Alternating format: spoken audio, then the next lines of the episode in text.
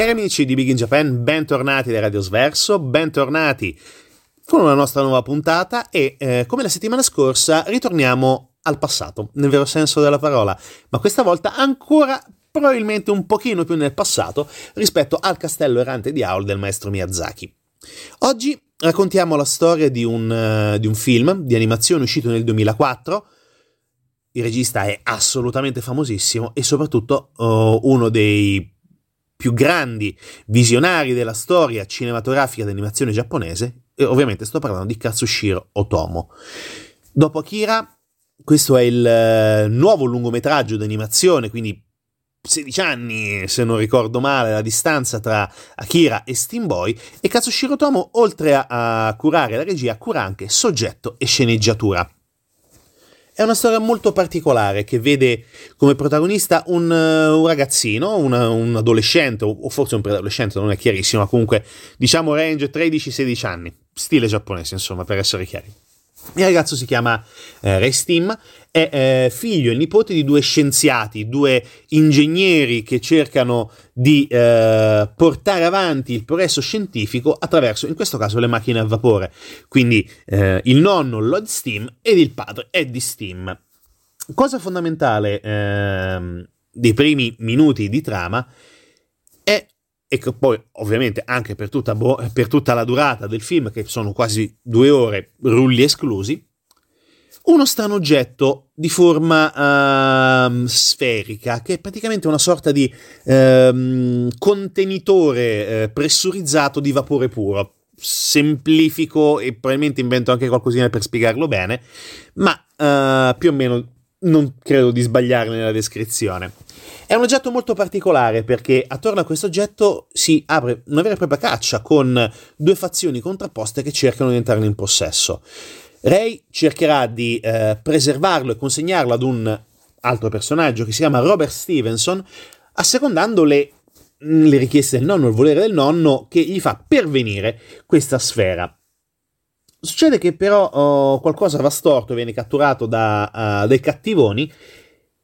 e scopre che eh, per i cattivoni lavora il padre. Il padre all'inizio sembrava addirittura morto insieme al nonno, ma poi fortunatamente si riesce a scoprire che all'interno di una sorta di prigione di acciaio e anche una mezza vaporiera, diciamo così, dove eh, il nostro ragazzo viene all'inizio segregato, si, trova, si trovano sia il padre che il nonno. Il padre lavora per, all'interno di questa struttura, mentre il nonno è eh, all'interno di questa struttura come prigioniero. Dietro tutta questa struttura c'è una fondazione si chiama la O'Hara Foundation, che vuole impossessarsi di questa sfera per scopi economici. Ma questi scopi economici non sono mm, solamente eh, puro e semplice progresso, perché dietro questa brama di possedere questo attrezzo miracoloso eh, consegnato al nostro re da parte del nonno Lloyd, si trova la necessità da parte dell'Ora Foundation di fare moltissimi soldi e soprattutto di fare soldi attraverso la vendita delle armi, la vendita di armi all'avanguardia capace, eh, capaci pardon, di eh, sconfiggere l'avversario o gli avversari con una facilità estrema. E detto questo, noi continuiamo a sentire la musica di Steam Boy e ritorniamo tra poco, ovviamente, con Big in Japan su Radio Sverso.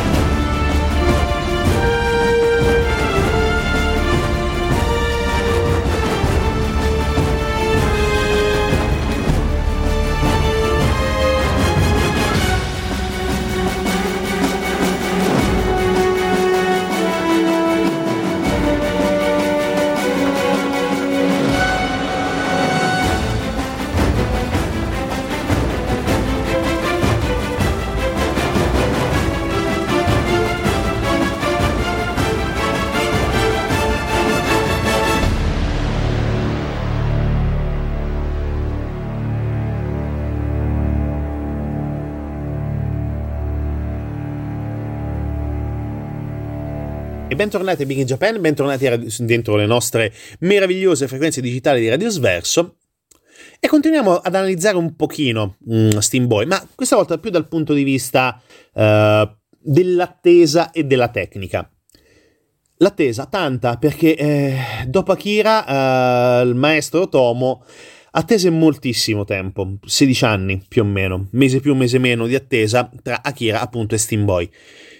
La spesa fu enorme, per, uh, per, l'epoca, perché comunque parliamo di un budget uh, di 26 milioni di dollari per la realizzazione di un film capace di veramente trasportare il, uh, lo spettatore, la persona davanti allo schermo, all'interno di un mondo vittoriano molto particolare, perché mm, semplificando, è un mondo steampunk, dove all'interno di queste architetture tipicamente ottocentesche troviamo dei macchinari, dei marchingegni assolutamente fantascientifici, ovviamente con lo stile ottocentesco, ma ovviamente fuori dal contesto storico reale. E anche fuori dal contesto storico reale perché all'interno del, del, film, una delle, eh, delle, linee da seguire è quella della grande esposizione di Londra, però c'è un però, ovviamente. Nella realtà la grande esposizione londinese avvenne nel 1851, mentre il nostro oh, racconto è ambientato 15 anni dopo, nel 1866. Piccola differenza, non ce ne importa tantissimo, però è solamente per dare una contestualizzazione ancora più, più precisa. Detto questo, la ricostruzione della Londra vittoriana è clamorosa e del periodo vittoriano è assolutamente clamorosa. Vediamo una Londra disegnata con colori cupi, così come anche la città originaria della famiglia Steam, ovvero Manchester o Manchester, o pronunciatela come vi pare. Cupa, assolutamente industriale e assolutamente eh, con macchinari fantascientifici ed inimmaginabili per l'epoca, però in ogni caso coerente con la narrazione che Otomo cerca di dare appunto alle vicende di Ray Steam. C'è anche da dire che eh, i tanti disegni effettuati, sfondi, eh, le animazioni dei personaggi vengono fuse in maniera abbastanza efficace con la computer grafica, con la CGI che eh, entra in maniera abbastanza importante all'interno della dinamica di Steam Boy. L'esperimento è oggettivamente ben riuscito perché comunque riesce ad armonizzare in maniera efficace i due mondi dell'animazione e soprattutto non, eh, non è un classico pugno nell'occhio che eh, diciamo così fa vedere un pochino storto il film con queste due tipologie di, di lavoro scelto. Il film però, nonostante anche il grande battage pubblicitario e anche le grandi attese, tantissime grandi attese, perché comunque dopo Akira eh, c'era molta attesa del, eh, nel vedere il nuovo progetto di Otomo, per molti fu una delusione criticarono la trama molto lineare rispetto a quella di Akira, i personaggi, almeno a livello di approfondimento e di costruzione anche della loro personalità, e anche eh, della, delle sequenze finali, del, diciamo così, della battaglia finale, semplificando, ci furono levate molte critiche, comprese anche quelle eh, nel mondo anglosassone, soprattutto per quello che riguarda l'accoglienza, perché eh, non compresero, diciamo così, la, la sequenza finale con uh, questa multinazionale americana uh, che cercava appunto di conquistare i compratori con queste macchine all'avanguardia, ovvero la O'Hara Corporation, non la compresero benissimo e anzi mh, mm, la criticarono. E quindi diciamo che da un certo punto di vista il mondo americano che sorrise e molto uh, guardando Akira accolse Steam Boy un po' meno bene, diciamo così sicuramente il peso di un uh, parente strettissimo come Akira per Otomo pesò parecchio perché il film venne rinviato svariate volte. Dal punto di vista estremamente personale è sicuramente molto più lineare rispetto ad Akira, non per questo brutto, assolutamente no. C'è da dire che eh, su diciamo l'introspezione dei vari personaggi ci sarebbe da discutere perché probabilmente sono almeno per qualcuno c'è eh, una um, leggerezza nell'analisi. Probabilmente quella che sembra, diciamo così, una delle villain, ovvero la uh, figlia del titolare della O'Hara Corporation, ovvero Scarlett, non sembra ben approfondita, però in ogni caso è un personaggio che non sembra essere eh, totalmente a caso all'interno della storia. Molto interessanti per capire poi il, fi- il uh, post finale, diciamo così, una sorta di post credit scene eh, di, ispirazione marveliana prima della Marvel il, eh, tutti i minuti, circa 6-7 dei rulli, finito il film. C'è uno sviluppo interessante perché la storia va avanti, non viene spiegata, ma si intuisce, si intuisce molto bene. Perché all'interno della nostra storia, no, ve lo dico dopo, stiamo andando troppo lunghi. Adesso, ancora un po' di musica, poi raccontiamo probabilmente la vera mh, mm, importanza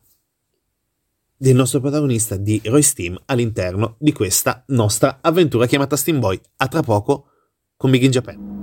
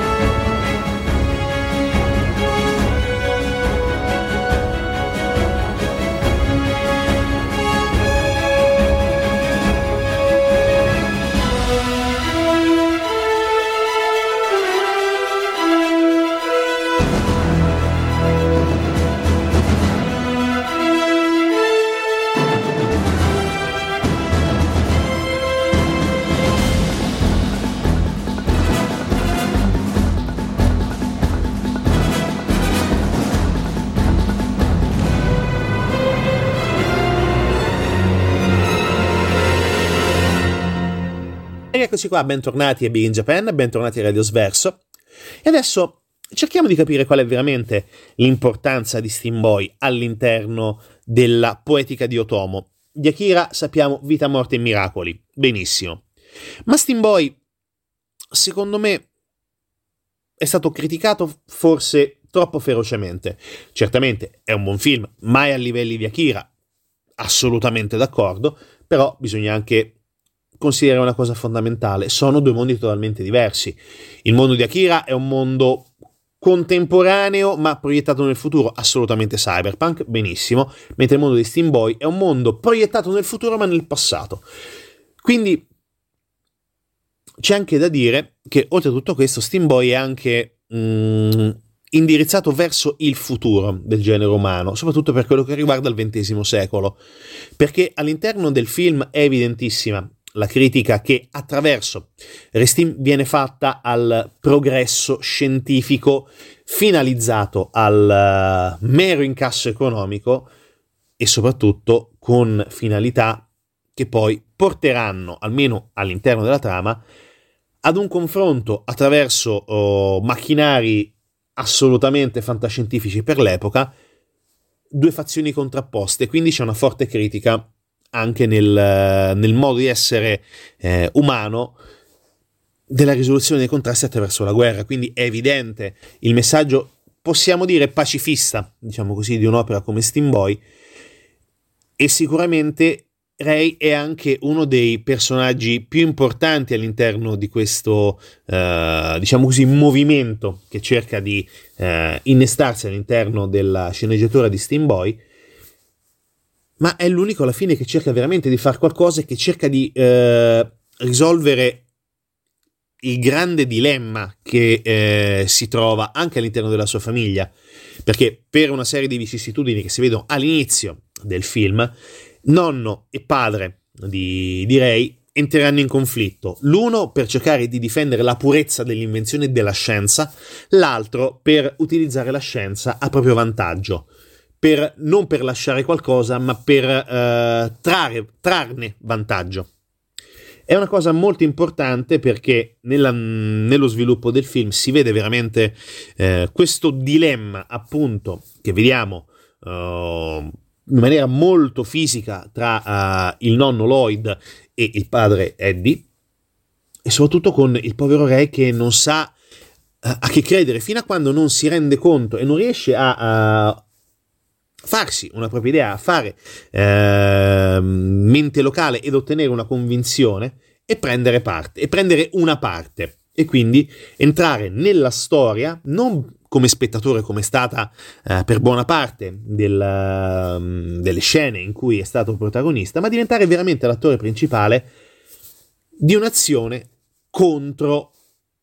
la scienza utilizzata per offesa.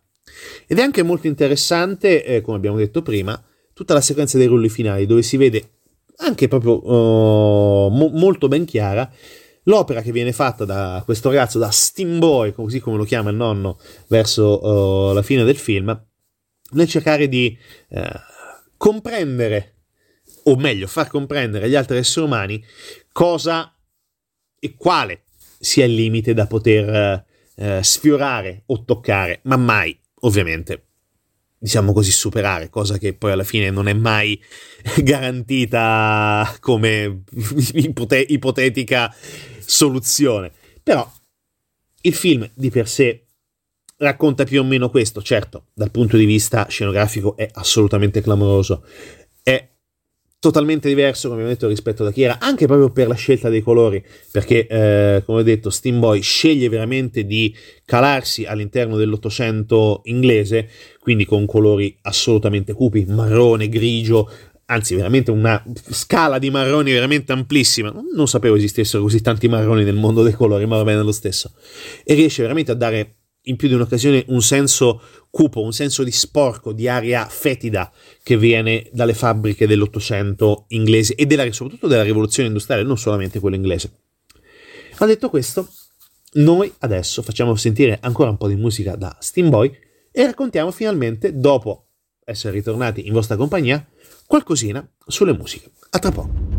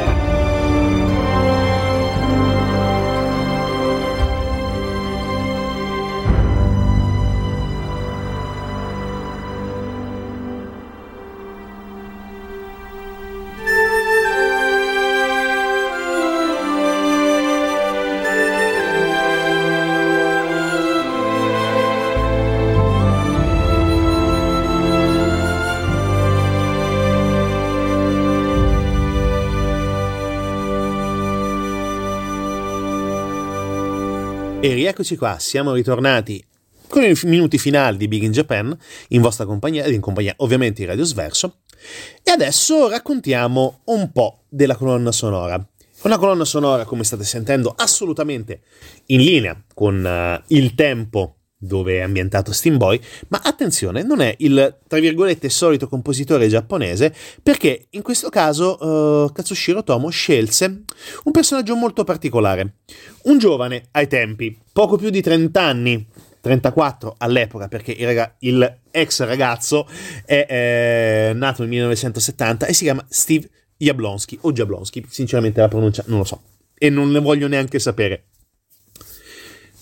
Qual è la caratteristica di questo compositore? Lavora, ha lavorato e lavora molto su vari media e questa è la cosa importante perché lo rende in grado mm, di riuscire ad ottimizzare la sua capacità di scrittura. L'abbiamo visto subito, giovanissimo, con Il senso di Smilla per la neve, musiche addizionali, parliamo del 1997. Ancora poi l'inizio di un rapporto che poi si svilupperà negli anni futuri con Michael Bay perché ha uh, composto la musica addizionale per quello che riguarda Armageddon. E da lì in poi inizia, continua, musica addizionale anche per Galino in fuga, per Hannibal, per Pearl Harbor, ancora Michael Bay, la musica addizionale per La maledizione della prima luna. E poi inizia dopo, oh, diciamo così, una sorta di data cardine che può essere quella del 2005, anzi 2004, 2003, scusate, sbaglio, perché inizia con non aprite quella porta con il uh, film, il reboot di The Texas, Texas Chainsaw Massacre del 2003 di Marcus Nispel, inizia a, a, diventare veramente importante e famoso dal punto di vista cinematografico. Ed è stata anche questa una delle scie, una delle eh, diciamo così una delle mm, come dire spinte che hanno portato uh, Steve Jablonski alla collaborazione con Katsushiro Tomo, appunto quindi con Steam Boy nel 2004. E da lì in poi sono arrivati altri film come Amityville Horror, The Island Michael, di Michael Bay e poi da lì ancora un grande rapporto con il regista eh, americano, con... Eh, purtroppo sembra brutto dirlo, ma anche con uh, filmacci come Transformers, perché nonostante tutto anche Transformers è abbastanza gradevole, almeno i primi due. Nel terzo in poi, me, lasciamo perdere. Pain and Gain, ancora Michael Gay. Ender's Game di Gavin Hood, un film secondo me molto sottovalutato, ma comunque piuttosto interessante, un bel film di fantascienza, de- devo essere onesto, molto sottovalutato. Ma poi arriva ultimo film cui ha, di cui ha curato la colonna sonora Spencer eh, Confidential di Peter Berg, eh, protagonista Mark Wahlberg, carino, ma lasciamolo perdere, ci siamo capiti.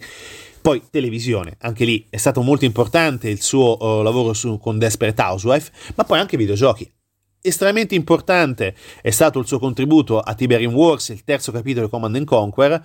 poi il Kane's Rat, sempre di Command, Command Conquer 3 del 2008, Gears of War 2, i Sims, terzo capitolo ovviamente, e poi con Gears of War 3. Insomma, ne ha fatte di cose il buon Steve. E poi anche qualche premio, perché i premi non si rifiutano mai, diciamo così. Eh, 2003-2007, rispettivamente il BMA e Film Music Award per Non aprite quella porta, e poi 2007 per Transformer. Personaggio poliedrico e si sentono, diciamo così, le influenze di tanti compositori, ma soprattutto anche dei vari eh, compositori con cui ha collaborato, e quindi ispirazioni che principalmente Hans Zimmer, e si sente veramente tanto. E poi c'è anche da dire che dal punto di vista, diciamo così, del modo di approcciarsi alla musica, probabilmente è la cosa migliore dei film di Michael Bay. Ma detto questo, noi abbiamo sentito il suo lavoro per questo bellissimo film, mi sbilancio, lo dico molto chiaramente, il film di Katsushiro Tomo che si chiama Steam Boy, che ribadisco, è stato criticato tan- in tantissimi modi. Alcune cose giustissime, senza dubbio, ma spesso e volentieri una critica che è stata un po' troppo feroce, soprattutto se messa uh, in rapporto con il nobilissimo predecessore chiamato Akira. Impossibile da battere, impossibile da raggiungere, ma soprattutto impossibile da paragonare con uh, ogni tipo di opera futura. E a proposito di opera futura, eh, eh, eh, cosa bolle in pentola per Katsushiro Tomo? Bella domanda, bella domanda perché stiamo attendendo da diverso tempo un nuovo, un nuovo film. Un nuovo film che eh, per ora non si sa quando possa andare al cinema o almeno definirlo streaming per vedere un'opera di Otomo, sì, ci può stare, però sinceramente forse è meglio aspettare una sala cinematografica perché siamo ancora in attesa di un qualcosa che ancora non ha, diciamo così, un, uh, una data di scadenza, una data di arrivo, un, un TBA, classico TBA, to be announced. E, e parliamo di Orbitalera, una storia uh, ambientata nello spazio, quindi abbiamo terrore di, di, riuscire a capire che cosa ci porterà uh, in dono Katsushiro Tomo attraverso le sue idee, attraverso i suoi lampi di genio e ci attesa perché l'ultima uh, direzione è stata mh, all'interno di, uh, di Short Piece che è un progetto multimediale di quattro piccoli anime che sono stati prodotti dalla Sunrise, che è anche lo studio che ha prodotto oh, Akira, pardon, che ha prodotto Steam Boy. Il segmento si chiama uh, Combustibile, com- tradotto in italiano, e vedremo da qui in poi cosa succederà perché ovviet- obiettivamente l'attesa è tantissima e anche qui 16 anni sono tanti. Però considerando l'attesa tra Akira e Steam Boy, quindi 15-16 anni, e vedendo anche l'attesa che sta maturando con eh, Orbitalera, forse potremmo essere addirittura d'arrivo. Vediamo quello che succederà da qui a qualche tempo. Noi ovviamente ci sentiamo domenica prossima con una nuova puntata di Big in Japan e come sempre ascoltate responsabilmente.